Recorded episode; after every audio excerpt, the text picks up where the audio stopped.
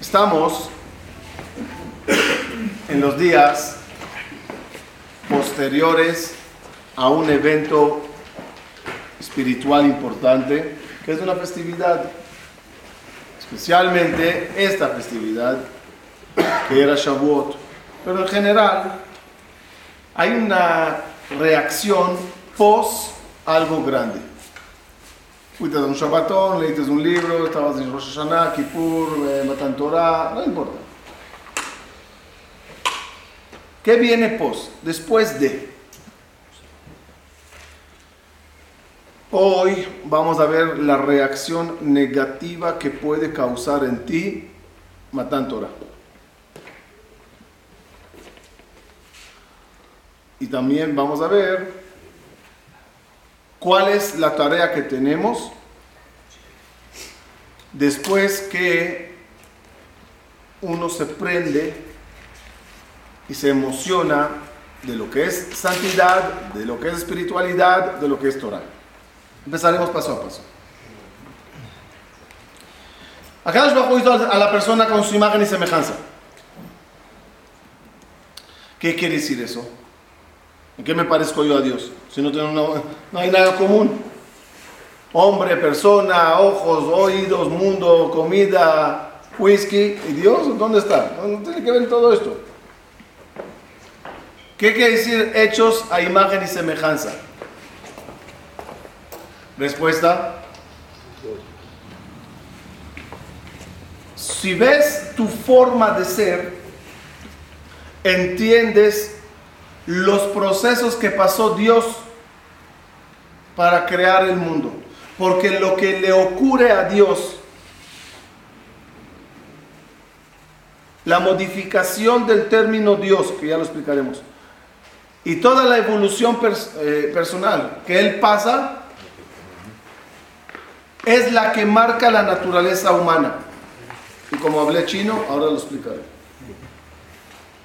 Vamos a ver. El paso 3 es Dios creando un mundo, haciendo un mundo. ¿Cuál es el paso 2?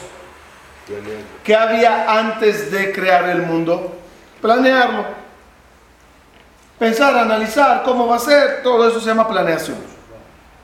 Por ejemplo, dice el Midrash, vino Dios a hacer a la mujer, empezó a, pensar, ¿cómo la hago? Si, la hago, si le saco a Adam un pedacito de ojo para hacerla, debido a que ella será hecha del ojo, será muy curiosa. Y si la hago del oído, será muy eh, chismosa. ¿Es la que escucha o la que habla? La que habla. La que habla. Entonces, muy oidora.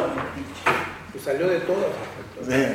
Si la hago de la boca, será así. es decir, dijo que la red de la costilla, un lugar recatado, etc. ¿Qué quiere decir ese midrash? hubo un pensamiento pre-acción. Acción es paso 3. Preacción es pensamiento. Pre-pensamiento. el paso 1, ¿cuál es? La intuición, la idea, la idea. La necesidad. La inspiración. No. El razón. El deseo. La voluntad. Las ganas de hacer algo. Así que la creación tiene su proceso. Dios desea, Dios piensa, Dios hace. ¿Cómo funciona, por lo tanto, el humano? De la misma, o como debería. Bueno, ¿cómo funciona el humano? De la, ¿Cómo debería funcionar igual? Tú vas a hacer algo. Ok, esa acción, antes de ella hay una planeación, un pensamiento, un análisis. Pero antes hay un deseo. Es decir, uno desea tener dinero. Piensa cómo hacerlo y sale a trabajar para conseguirlo. Uno desea comer un huevo frito Piensa cuándo lo voy a hacer, cómo lo voy a hacer, con qué lo voy a condimentar y lo hace. ¿Por qué tú tienes pensamiento, deseo, pensamiento, acción? Porque estás hecho a imagen y semejanza de Dios y los procesos que pasa Dios para crear el mundo son los procesos, son los pasos tuyos en la vida. ¿Hasta aquí estamos bien? Pregun- Pregunta. Los, los, los, no, la voluntad de Dios, la voluntad tuya. ¿Es un despertar interno o externo? No me contesten. La voluntad de Dios de crear el mundo fue interna o externa. No hay externo. No hay externo. interno. No hay externo. Sí hay externo. Si no hay externo. ¿cómo tú la tienes externa? De nuevo, yo no tengo voluntad de comer un huevo duro, un huevo frito. Yo no tengo el deseo. Pero te vi comiéndolo y se me antojó. Entonces de- me despertó el razón, las ganas de comer ahora un huevo. Ese, ese despertar de dónde vino? De afuera, externo. ¿Lo tengo como humano? Sí. Sí. Si lo tengo como humano, debería de tenerlo Dios. Si no lo tendría Él, no lo tendría yo. Entonces, de nuevo la pregunta. No, no, no, no piensen la prueba, la respuesta. Nada más contestemos según los datos. En Dios, el razón fue despertar interno o externo. No, no piensen la lógica. La respuesta es muy fácil. Los dos. Porque si yo tengo los dos, tu- tu- tuvo que haber en él los dos. ¿Cómo? No sé. Ya, ya lo explicaremos. Sin, la, expli- sin, sin buscar la explicación. Por el dato simple que estoy hecho a su imagen y semejanza. Y si yo los tengo, el despertar del razón interno e externo, entonces ¿de dónde lo tengo? Porque Dios lo tenía. ¿Dónde en Dios o cómo, o, cómo se generó el razón divino de crear el mundo? Oh, ¿Por qué no, no pudieron ustedes contestar que fue externo? Porque no hay nada externo. Vamos a ver despacito. Aprendimos varias veces aquí el orden de la creación. ¿Cuál fue? El primer deseo de Dios, ¿cuál era? No, no, no. Oh. El primer deseo no era crear un mundo. El primer deseo era. El bueno quería ejercer su bondad y dar de su bien a, a otros. Por lo tanto, ¿qué hizo Dios? Creó las almas tituladas Ishmat Tzadik, que hablamos de ella muchísima, muchísimo, y la empezó a dar de su bondad a ellas. Ese despertar, ¿cómo se llamaría? Interno. Su punto bonda- bondad es la que- el que le causó querer, desear, compartir el bien. Eh, Jaime, ¿puedes cerrar la puerta? ¿Sí, estamos bien?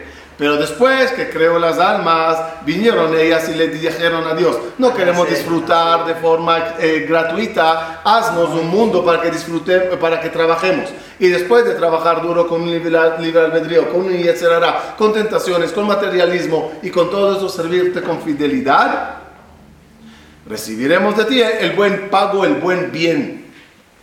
Ese deseo de crear el mundo entonces tal cual le conocemos, ¿cómo vino en Dios? Externo. Externo. Ahora, entonces, ¿el deseo de Dios fue externo o interno? Las dos. Los dos. Interno, los dos. Por eso nosotros, como criaturas hechas a imagen y semejanza de Dios, tenemos el despertar del razón o interno o externo. ¿Hasta aquí estamos bien? ¿Preguntas para seguir? Ya no hay. Pero el deseo externo para beneficiar a otros, a lo mejor puede ser interno, porque yo sé que no va a sentir. No, no lo tenías. ¿Qué, qué quiere decir externo? El beneficio es mío también. ¿Pero qué quiere decir me externo? Beneficio yo beneficiar a otros. Externo es así, no lo tengo en mente o en idea o en ganas, y viene alguien y me lo, me lo- y me lo activa. Claro, la semilla, y hoy vamos a hablar mucho de ella, está, pero no está per- despertada. ¿Quién me la despierta?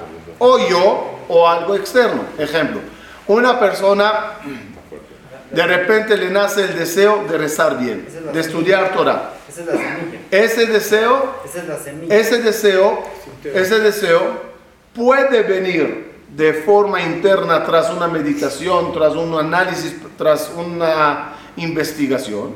Y puede venir de una clase, de una conferencia, de alguien que vio, de un dato de un amigo que estudia bien. Y, entonces, puede ser interno y puede ser externo. De Hashem, Se ¿cómo puede- puede ser externo si no hay nada fuera de él? Lo expliqué. Cuando las almas le piden, es un desear externo. Ejemplo, puede ser que hoy, hoy, hoy, como está la situación, quizás en teoría, Dios no tiene las ganas, el razón de hoy mandar el Mashiach. Pues si haríamos todos algo maravilloso, un gran Shabbat, un gran Teshuvah, una gran tefilá, algo a mejor que causas Despertar en Dios el deseo. Ok, vamos a. Ahora, en otras palabras, el deseo, punto uno, y el pensamiento, punto dos, antes de la acción, que es punto tres, se divide así. Eh, deseo y pensamiento es un grupo. Segundo grupo, acción. ¿Cuál es la diferencia entre estos dos y este? que los dos primeros son internos y el tercero es exteriorizar lo interno. ¿Dónde está el razón? En el corazón. Deseo, quiero, amo. Ani oeva, ni ¿Dónde está el pensamiento? En el cerebro. ¿Dónde está la acción? En la mano. Entonces, las dos primeros son órganos vitales, pero son internos. Corazón y cerebro, no se ve. Porque yo no sé qué deseas y no sé lo que planeas. ¿Qué sí sé? Lo que haces o lo que dices. En el momento que tú exteriorizas lo que tenías adentro. Bien. ¿De dónde empieza la Torah? Exterior. ¿Del punto 1, 2 o De 3? dos. Del 3. Del Tres. 3. Ya, ya ves. Vara, vara es tres. Vara, ya es 3. Ya va. 3. La Torah empieza de Bereshit, de la acción divina. ¿Por qué no empezó la Torah más fácil? Deseó Dios, lo pensó y por lo tanto Bereshit para Elohim, dos pesukim así. Dale cabida al pensamiento, dale cabida al prepensamiento, a la intención, a la voluntad, al deseo y empieza la Torah. Porque es lo que importa, lo que haces. Oh, muy bien. Porque lo que cuenta es lo que sacates, lo que exteriorizates, lo que uno hizo. No sirve hacer sin pensar, no lo harías bien. No pensarías si no lo deseas. Pero al final, la cámara que graba, La acción. la acción. Una persona que quede toda la vida con ganas de, con ideas de, pero nunca lo hizo, Pues. Usemos ese ejemplo muy fácil el matrimonio. Uno que ama a su mujer, no, no, algo anormal. Todo el día piensa en ella.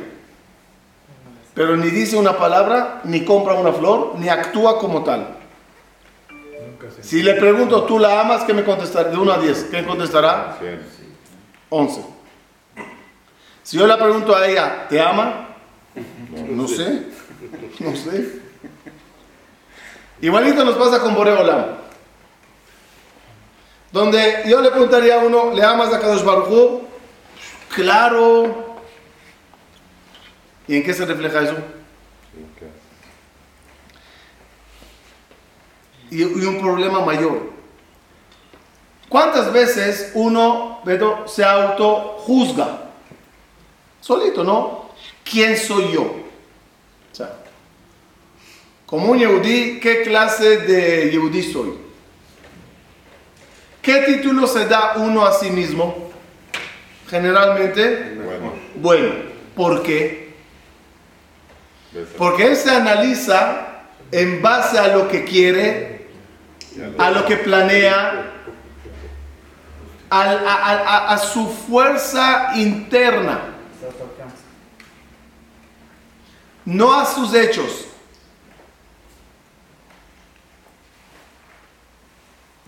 Y quizás, aunque él se sienta el tzadik del mundo, Dios le dirá, discúlpeme.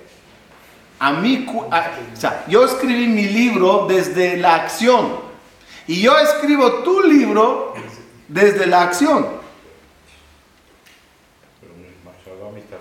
No, eso es nada más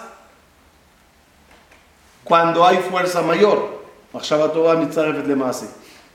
Es decir, si yo planeé hacer algo grande, y fui em, y, em- y empecé a hacerlo y por fuerza mayor se cayó, Dios me hace un favor extra y me dice, mira, con tantas ganas que tenías de hacer la cosa, yo te la anoto como que la hiciste.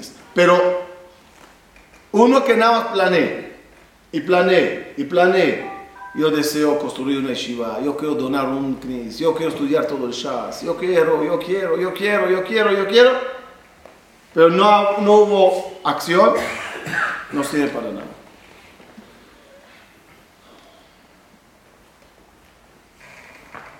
Ese es el motivo que al bebé no se le hace cumpleaños a los tres meses de nacido. ¿No, Beto, qué opinas? ¿Cuándo había que hacer un, cumpleaños al bebé? En el vientre de la mamá, ¿se considera vivo o no? Sí. ¿Es vivo o no? No, no se puede abortar porque es vivo. Muy bien. Si es vivo, el tipo ya tiene nueve meses. Nació tres meses después, cumple un año. ¿Por qué no se cuenta como años de vida los, las- los nueve meses? Concepto, concepto. Hay embarazo y hay parto. ¿Qué es embarazo? Interno. ¿Qué es parto? Exteriorizar lo interno. ¿Qué cuenta? Lo que se exterioriza. Acabas de exteriorizarlo, acabas, empezó su Bereshit. Mucha gente están bien, bien embarazados. Y no hablo de la pancita que cargan, sino de las ideas, las intenciones. El tipo no, no tiene gemelos, trillizos y die-. Ideas, uh, voluntades, uh. ¿qué falta? Parto.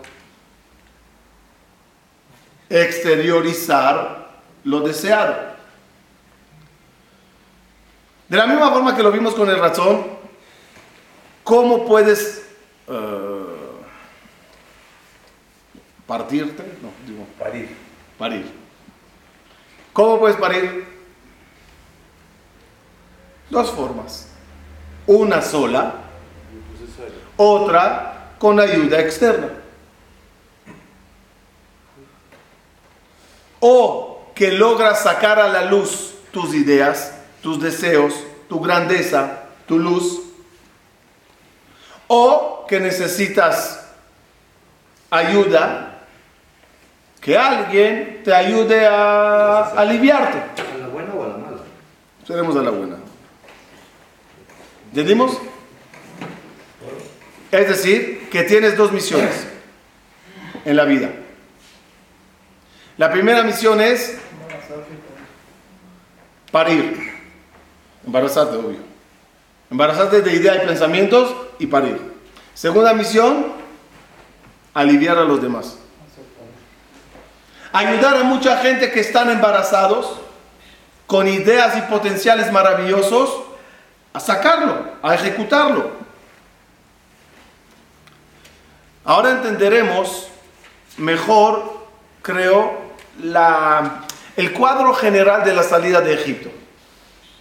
¿Qué es la salida de Egipto? Egipto es una matriz y dentro hay un gran bebé, un gran pueblo. Pero no cuenta para nada, no se llama pueblo, no es nada, no se le puede dar Torah. ¿Quién hace el trabajo de partero? Moshe. Moshe es el partero, el que rompe fuente, la partida del mar, para sacar ese bebé y hacer el gran pueblo. Ahora entenderemos por qué pre salida de Egipto está la historia de las parteras. Y las. ¿Qué es las parteras? Las parteras, vamos a ver, vamos a ver en miniatura el ejemplo, o sea, ocurrió, pero como ejemplo para entender el macro que pasó. Paró que dice, no quiero que salgan y si sales le matas, es decir, no quiero ver nacimientos. ¿Eres grande? Pues aguántatelo en la, en la- en la panza. No me saques tu grandeza, pueblo elegido. Ese es el Yetzerara. Quédate embarazado. Y si ya sacates algo a la luz, mátalo, Que no haga nada. que no haga nada. ¿Cuál es la misión de la mamá de Moshe? No nada más sacar, sino. Dale vida a los maasim tovim que acabas de exteriorizar, que son tus bebés. La partera es la que tiene el zehut de tener hijos que fueron los par- parteros del pueblo de Israel,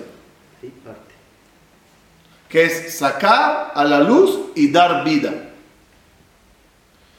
Mucha gente de nuevo andan embarazadísimos y necesitan, eh, ¿cómo se llama esa inyección? Zirkat Zirus, Sí. para, Oxitocina. Oxitocina. para agilizar el parto. empiecen los eh. No, ya la. Pero hay que saber Pero no es fácil. Porque cuando quieres entrar en proceso de parto, las contracciones duelan, molestan. Cada vez que quieres sacar una cosa grande de ti a la luz, llegan los, las contracciones del parto, los problemas, los dolores, la inquietud. Pero se sigue empujando. Se sigue empujando hasta que se logre sacar lo grande que uno posee. Y no llegar al mundo y morir embarazado. Porque no se considera que dejaste hijos en el mundo. Este, este. Hay que sacarlos para que se llamen tus hijos. Y lo peor es el concepto, no te alivies hoy, aliviate mañana. ¿Cuál es el fin del Yetzerara? Que mañana dirás pasado, y pasado dirás mañana, y mañana dirás pasado, Ya te enfriaste. y ya te enfriaste y murió el bebé. ¿Cuántas veces teníamos ideas maravillosas? ¿Cuántas veces estábamos calientísimos, emocionadísimos? Pero por solo decir mañana, murió el bebé. Murió la idea. Murió la emoción. Y ya no hay nada que aliviarse. Uno de los ejemplos más fáciles, a ver, sí. acá. Una persona en Rosh Hashanah, Kippur, de la emoción, de la conferencia, de, de- las palabras, de esto, mil dólares. Antes que suelte exteriorice la donación, se le despertó el deseo, lo pensó, pensó la suma y lo soltó. ¿Se alivió o no? Sí. Hasta que cobraste. Hasta que lo hasta que cobraste. Hasta lunes. Todavía no se alivió, hasta que no haga él una cesárea a su bolsillo y saque ese billete. No, ¿entonces qué pasa? El tipo estaba emocionado. Pasaron cuatro meses y vienen a cobrarle. ¿En qué situación él está ahora? Ah, Frío. Ya ese bebé murió. Para él murió. Y le cuesta Murió. Y le cuesta mucho. Le cuesta mucho. Y aunque lo dé, ya carece ahorita la acción de la intención y el pensamiento. Por lo tanto, ¿cuál, ¿cómo es la forma correcta? Cobrarles luego, luego. Deseo, pensamiento, Acción. acción al momento. Para que no se muera nada ahí, para que no se pierda nada. Recibir tarjeta de crédito aquí. Sí, ya los gustó a todos los cobradores.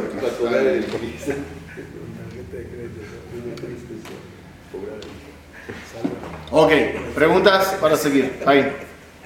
Todo el concepto de que la persona tiene que ser humilde hacer cosas grandes, y que no lo vean y, y crear es exactamente lo opuesto. La persona tiene que ser Anab y Baishan y que no lo vean. y- No importa, pero lo exterioriza, lo hace. Ustedes lo vean. Lo hace. Pero no tiene que hacerlo, o sea, no, no es el ideal el que hace la donación y le pone la placa. O, No dije eso, pero por lo menos lo hizo, lo, do- lo donó. Ahora, muchas veces lo público que haces es para meter deseos, razón en los demás. Y eso es permitido. ¿Cuántas veces uno dona, al siguiendo el ejemplo de la donación? Es que me pidió algo un poco... Eh, eh, uno dona y te despertó a ti las ganas. Publicidad. Uno reza bien y te despertó a ti las ganas. Uno se sienta ahí abajo en el comedor detrás de las cortinas para estudiar cada mañana y despertar las ganas. Ah, ¿por qué lo haces públicamente? Vete a una cueva como Rabbi Shimon ahora. No, estudio y exteriorizo mis, mis potenciales y aprovecho que la imagen que doy incentive a los demás tener el razón de estudiar, de hacer, de donar, de- de Es bueno hacerlo rápido para que no se muera. Pero lo ideal es hacerlo, es una pregunta, lo más lento que pueda, sin que muera, por- como diciendo, un embarazo no se puede hacer en un mes. Hay que esperar un proceso de embarazo. O, o, o Abraham Avinu, Sara, tuvo hijos hasta después de mucho tiempo. Tuvo un, a lo mejor también es lo mismo. Yo, yo voy a decir, que estaba a punto de decir lo que es el proceso. Ahora, el término hacerlo rápido confunde un poco. Muchas veces el bebé no saldrá bien si no hubo una buena época de embarazo. La época de embarazo dijimos a qué equivale? A las ganas y al pensamiento. A veces hay que madurarlo mentalmente para empezar a hacer. Y cuando ya lo hiciste, ya cumplido, ¿qué nace eh, en la realidad? Mamá que se alivia. ¿Qué nace? Un bebé que casi no ve, no habla, no se mueve. Y tienes que empezar a, a darle vida y hacerle cada vez mejor. Así son las acciones que hacemos por primera vez. Uno desea cuidar Shabbat. Pensó y meditó y analizó cómo será su Shabbat. Y al final cuidó Shabbat. ¿Cómo se ve Shabbat? Normalmente, bebé, Shabbat, bebé. Faltó esto, no hubo esto, eso se hizo un poco mal, aquí le faltaba un poco, no pasa nada. Primero se alivia uno y después empieza a crecer ese bebé y hacer de eso una, una maravilla. Así funciona la vida.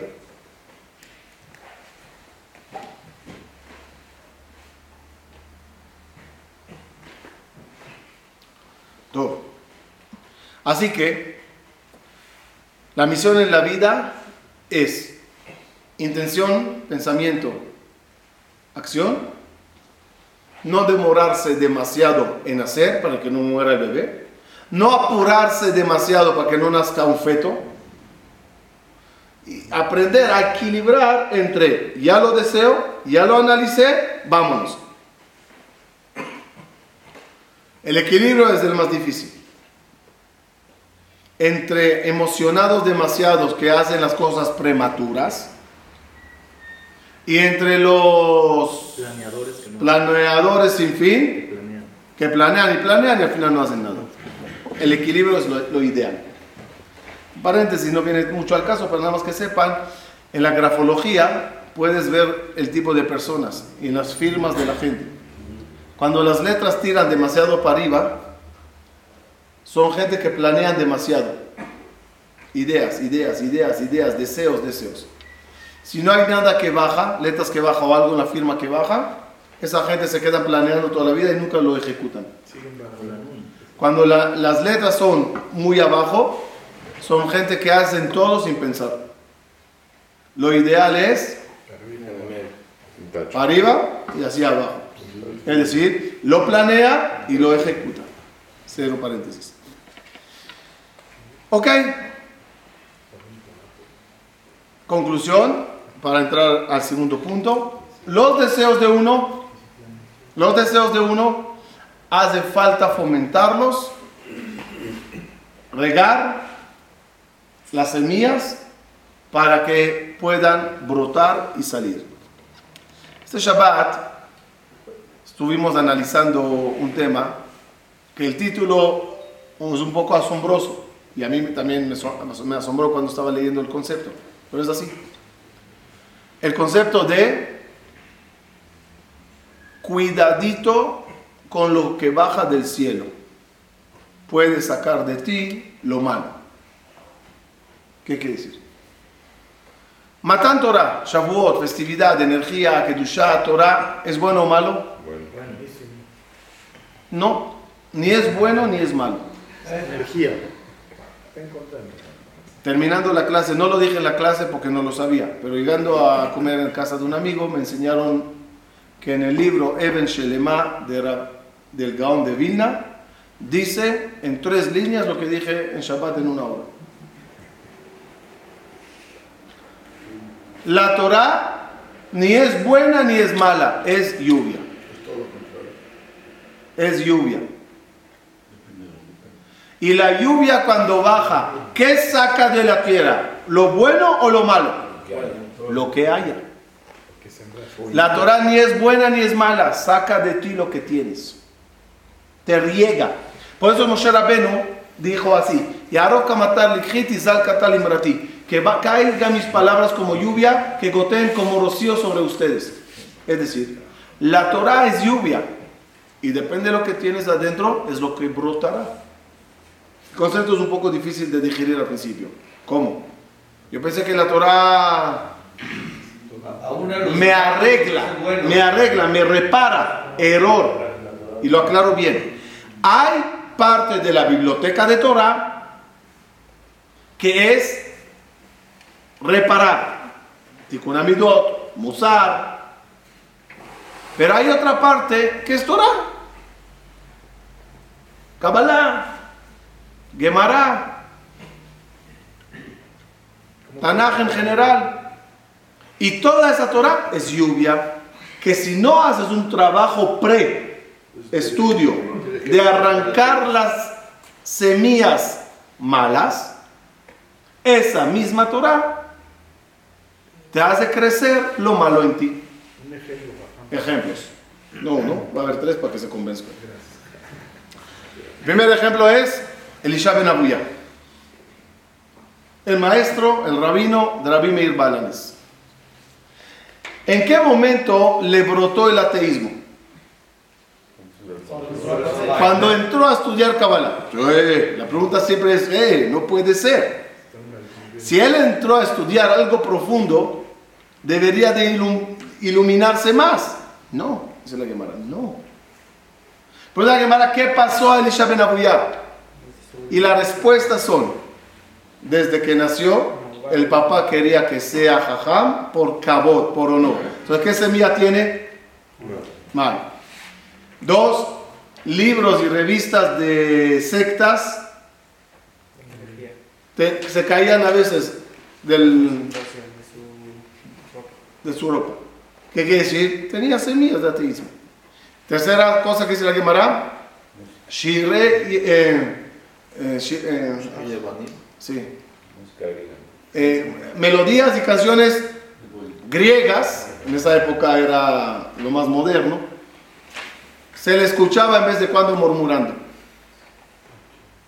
¿Qué quiere decir esos datos? ¿Qué tiene que ver que escucha música, que lee ateísmo, que cabo? Son semillas.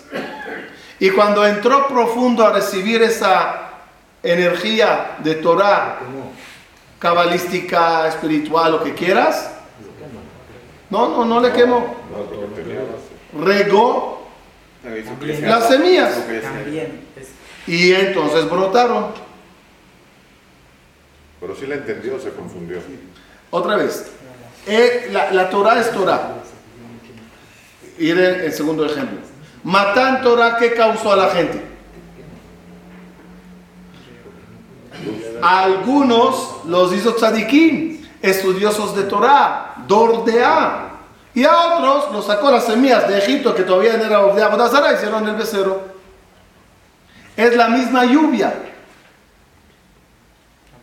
Que en uno saca lo bueno y en el otro saca las semillas malas. Bar mitzvah es el día de Matan Torah personal de cada uno. Dice la Torah, Esab y Jacob. ¿Hay diferencia entre los dos o no? Sí. Hasta los 13 años no se notó ninguna diferencia. En los 13 años, en Matan Torah, de repente este sale para acá, este sale para allá. ¿Cuál es el ejemplo que trae Rashi? Como semillas en la tierra. Cuando están bajo tierra no sabes ni lo que hay. Incluso cuando brota un poquito todavía no sabes qué árbol es este, qué hierba es esta, qué flor es esta. Pero cuando llueve y crece como es debido, ahí empieza a notar. Este es cactus y este es eh, Manzana. Manzana. manzana, margarita. Entonces, ¿cómo, cómo hace esa, Pensé que iba a decir marihuana, pero... cómo hace esa transformación que ya tienes Ya, ya. ¿Entendimos entonces? ¿Entendimos cómo funciona la vida? Tú recibes, la frase que dije anteriormente y no me la captaron, ahorita sí. Lo que baja del cielo fomenta lo que tienes. Si bajó Torah, fomentará lo que tengo. Si bajó Kedushá, fomentará lo que tengo. Si bajó Neshama Yeterá, lo que baja, fomenta. Kippur. ¿Qué causará a una persona la Kedushá de Kippur? Depende de lo que tengas. Depende de lo que tiene. Kippur no arregla a la gente. La prueba, ¿saben cuál es? Post Kippur. La fiesta de Kippur, post Kippur, yo qué sé. Pero. En unos verás, wow, prendidísimo, y al día siguiente tefilín, tefilá, shiurim, Torah. En otros, ¿qué pasó? Kippur. Kippur no repara a nadie. ¿Qué es Kippur? Una lluvia bendita. ¿Qué hace esa lluvia? Saca lo que tengo. Ahora entenderemos por qué antes de grandes momentos hay trabajo de Nikush. En hebreo se llama Nikush. Cuando se saca la, limpiar las, las semillas. Una persona ve que está la época de lluvia llegando. ¿Qué hace a su campo? Lo prepara. ¿Qué es prepara? ¿Qué haces? Aras la tierra, volteas la tierra para que todas las hierbas malas se mueran y empiezas a poner semillas. Para que cuando caiga la lluvia, caiga bien y que saca lo bueno. ¿Cuál es el trabajo pre-lluvia espiritual? Si Rosh Hashanah y Kippur es una época maravillosa de lluvia, la época pre, que se llama Elul. Elul, Selijot, es para limpiar. Y poner semillas buenas para que cuando llegue esa energía crezca lo bueno. Y si Matán Torah es un día de Matán agua, por eso la Torah se comparó al agua. La Torah se comparó al agua porque te van a entregar mucha lluvia, mucha agua. ¿Qué debes de hacer antes de Matán Torah? Sefirat Omer. Y empezar a sacar todo lo malo. Y antes de Pesach tienes el Biur Hametz. ¿Qué es el, ¿Cuál es el concepto Biur Hametz? En lo personal. Limpia, limpia, limpia, saca. ¿Cuál es el apuro? Después de Pesach lo hago. No, ahora. Antes que llegue la lluvia. Creo yo que quizás ese es el motivo que los días lunes y jueves, que son días que se saca la Torah, antes de la lectura de la Torah hacemos tajanún largo. ¿Cuál es el motivo del tajanún antes de la lectura de Torah? limpiar antes que te llenes de agua.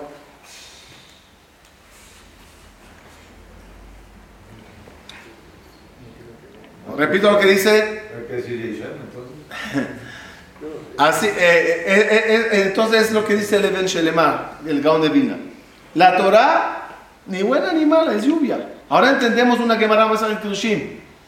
Sobre el pasuk Sima Befiem. Dijo Dios a Moshe, pon la Torah en la boca de ellos. Es decir, enseña los Torah. Dice la Gemara, ¿por qué se llama Sima? Sima viene de la palabra Sam. Sam es... Esa es la palabra, gracias. Pósima.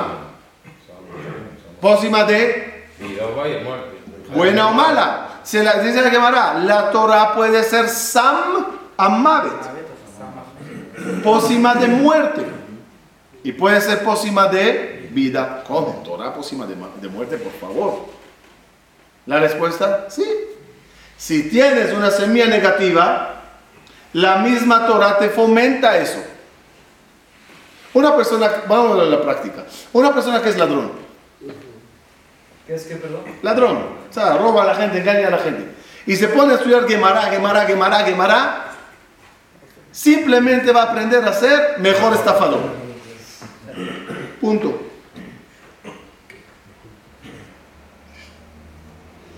Por eso hay un estudio muy importante pre-Torah, pre...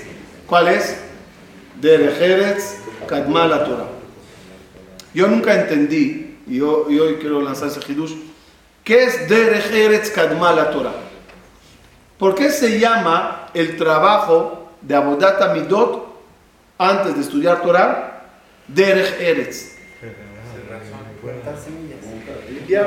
Tradúzcanme el término Derech Eretz.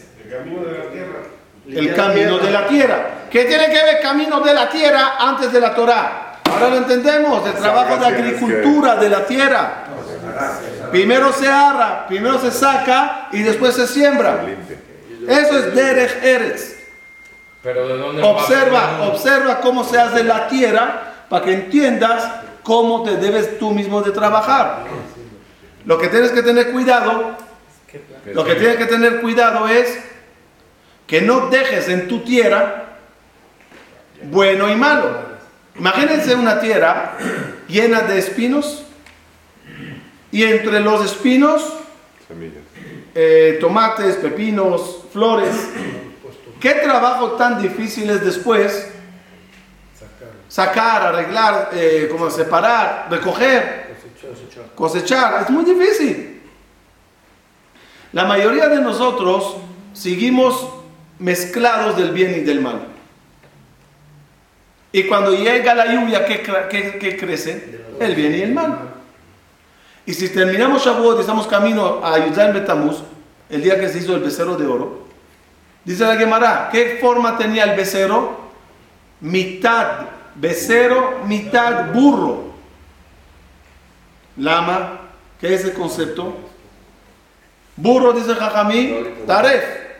Toro, kasher. Es decir, al dejar las semillas de la abodázara de Egipto con Zeli de la salida de Egipto, ¿qué creció? Matando la lluvia, ¿qué creció? Toro y burro.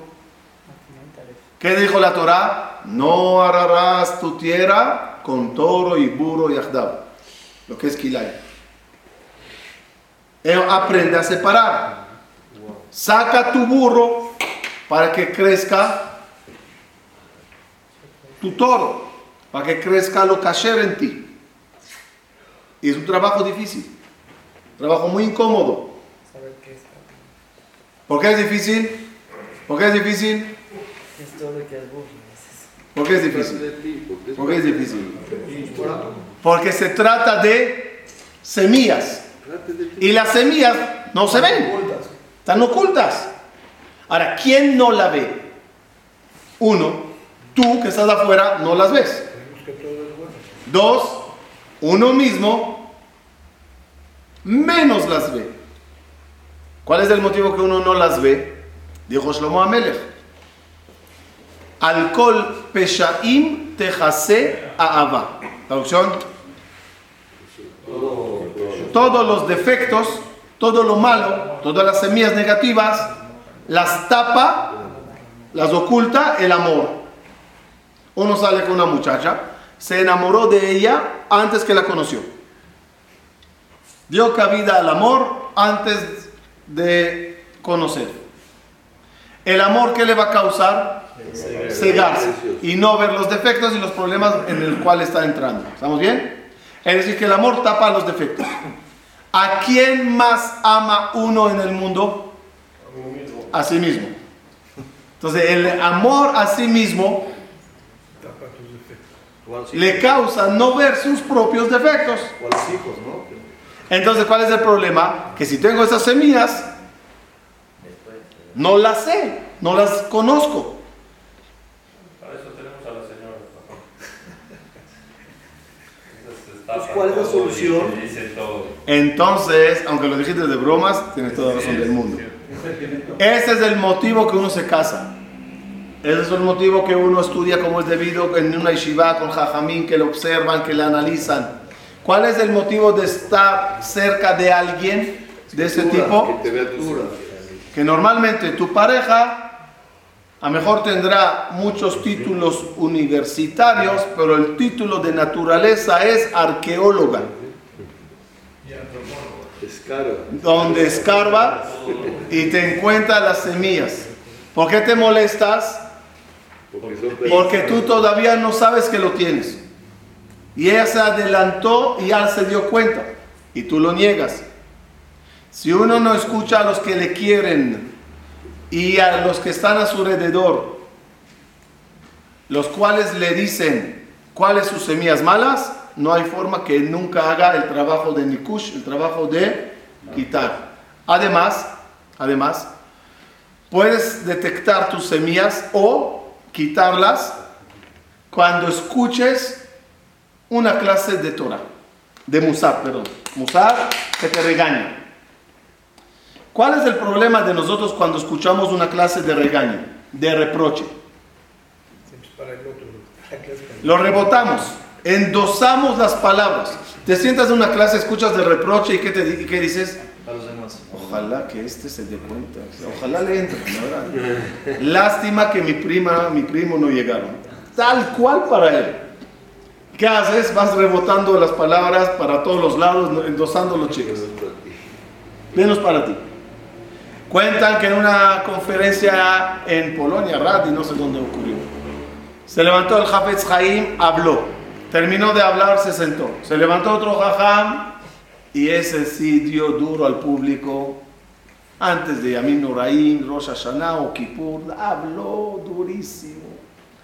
Terminó de hablar, se sienta y ve al Hafetz Haim llorando. Se le voltea al Hafetz Haim y le dice, una pregunta. ¿No me lo podías decir en privado? Tienes que decirlo, decírmelo delante de todo el público. La, la reacción del orador del jajam, ¿cuál es? Oye, me refería a todos menos a ti. ¿Y la reacción del Javes Haim cuál es? Me referiste nada más a mí. Directo. Ahora vamos a analizar esa, esa filosofía de vida. Tú escuchas un regaño y te lo tomas. El regaño, hablando de semillas negativas, el regaño que sería en, en agricultura, el regaño que sería Eh, fumigar, El. ¿no? Fumigar, fumigar. Ahora digamos que sospechas que tienes X gusanos en, el- en la tierra y fumigas.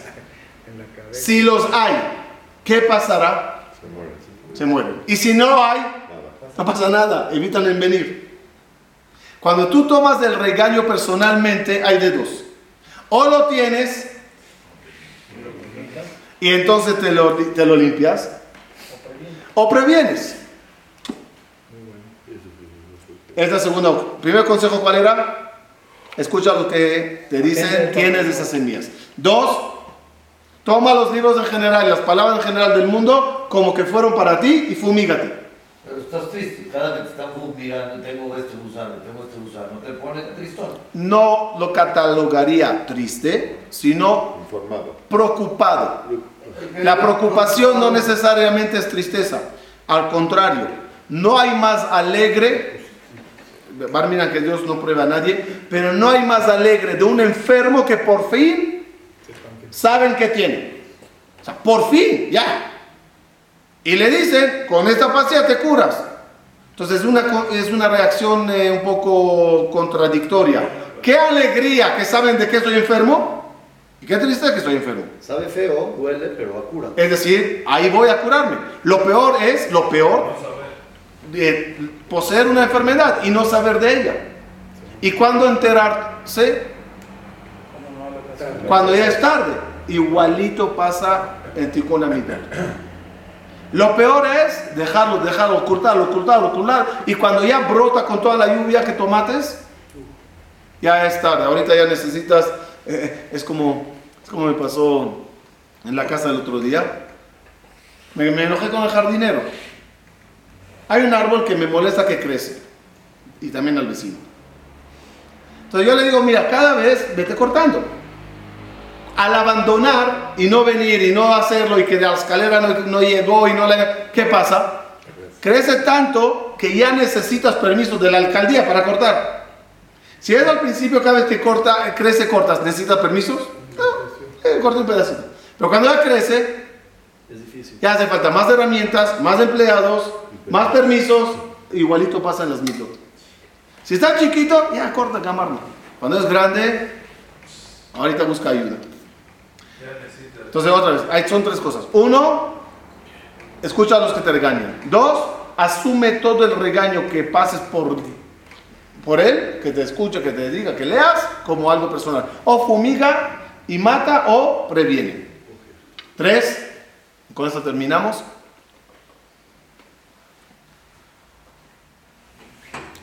Si llegates a ver en tu vida a alguien haciendo un error, el motivo que tú lo vites y no otro es porque tú tienes esa semilla. Otra vez. Vites a alguien haciendo un pecado. Reacción humana normal. Qué casualidad, justo pasa ahí cuando él lo hizo.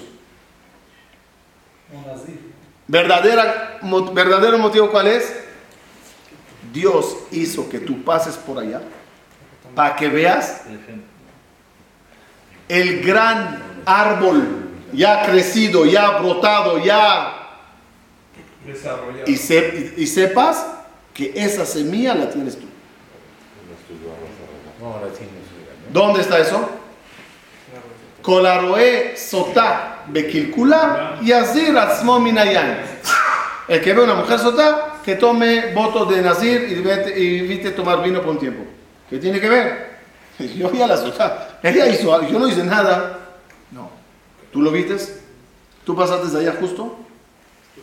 Es porque tú tienes un problema. Colaroe. Hay motivo por qué vistes a fulano robando. ¿Por qué vistes a fulano enojándose y cacheteando? ¿Por qué vistes a uno lo que sea? Si tú lo vistes, es porque lo tienes. ¿Dónde está eso? Casi, casi claro en la Torah. Hay una vista cuando ves a alguien haciendo un pecado. ¿Cuál es? O, eh, reprocharle. ¿Cómo está escrito en la Torah reprochar? Ojea, tojía, etamiteja. Reprochar, reprocharás al prójimo. ¿Por qué reprochar, reprocharás? Reprocha al prójimo. Moshe Rabbeinu era tartamudo cuando hablaba, no cuando escribía. Oye, reprochar, reprocharás. Respuesta. Que shot tzmach, de ajarkaj, que shot achel. ¿Vides a alguien que hace un pecado? Primero corrígete, regáñate, repárate y después hazlo con el otro. Porque tiene que ver, él lo hizo. ¿Qué quieres que yo me regañe? Él lo hizo. No. Si tú lo vistes, hay un motivo. Es un llamado de Dios aclararte, esa semilla está en ti.